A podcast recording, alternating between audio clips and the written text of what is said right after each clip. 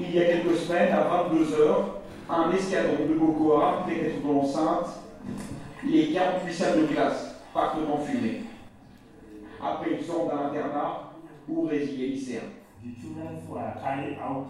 Les enfants ont été amenés dehors, couchés au sol, et puis ils ont tiré. Vous voulez savoir que représente pour vous le prix Bayeux? Euh, Le prix Bayeux, c'est euh, c'est plusieurs choses. C'est d'abord euh, la stèle.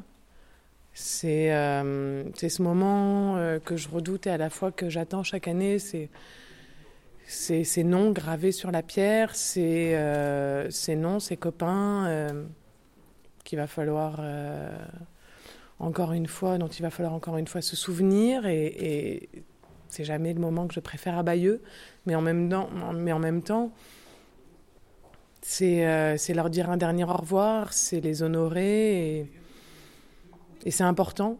Euh, Bayeux, c'est aussi euh, des rencontres incroyables chaque année. C'est des gens euh, dont je suis le boulot, dont je lis les articles ou dont j'écoute les reportages dans le monde tous les jours. Et enfin, je leur mets un visage et puis je les retrouve d'année en année. Et, on se voit et on se raconte d'où on vient, ce qu'on a fait. Et, c'est un moment de partage incroyable. C'est des histoires qu'on se raconte, c'est des projets qu'on noue et, et j'aime bien. quel est l'intérêt pour vous de parler à des lycéens?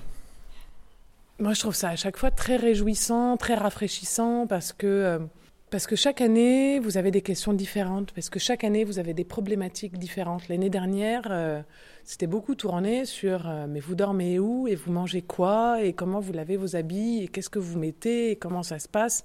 C'était très concret euh, reportage. Et là, vous étiez beaucoup plus dans d'autres problématiques de pourquoi on le fait, de quand est-ce qu'on arrête, de qu'est-ce qu'être femme, de c'était pas du tout le même état d'esprit et c'était vraiment très intéressant et et voilà, je viens d'en croiser une qui a envie maintenant de devenir journaliste et je trouve ça chouette. On connaît tous votre expérience syrienne, mais euh, comment vit-on un moment qui tombe dans l'horreur? Euh, On le vit. On a tous des réflexes de survie et euh, quand il faut les sortir, eh ben, eh ben, on le fait. Quand il faut, quand il faut survivre, on déploie tous les mécanismes possibles pour, pour y arriver.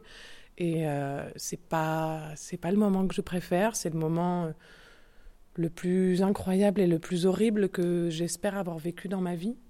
Mais euh, mais voilà, on avance avec, on avance avec cette histoire, j'avance avec ma cicatrice, j'avance avec avec le regard des Syriens quand j'y retourne qui est qui est hallucinant parce qu'ils se rappellent tous de moi, qu'ils se rappellent tous de, de mon visage et qu'ils ont tous des anecdotes sur ce qui s'est passé ce jour-là eux dans leur vie. Et, et, je fais partie de ce pays, je fais partie de cette histoire, euh, comme Rémi, comme William, comme, comme Marie, comme Paul, les autres journalistes qui étaient avec moi ce jour-là. Et, et notre vie ne sera jamais plus la même.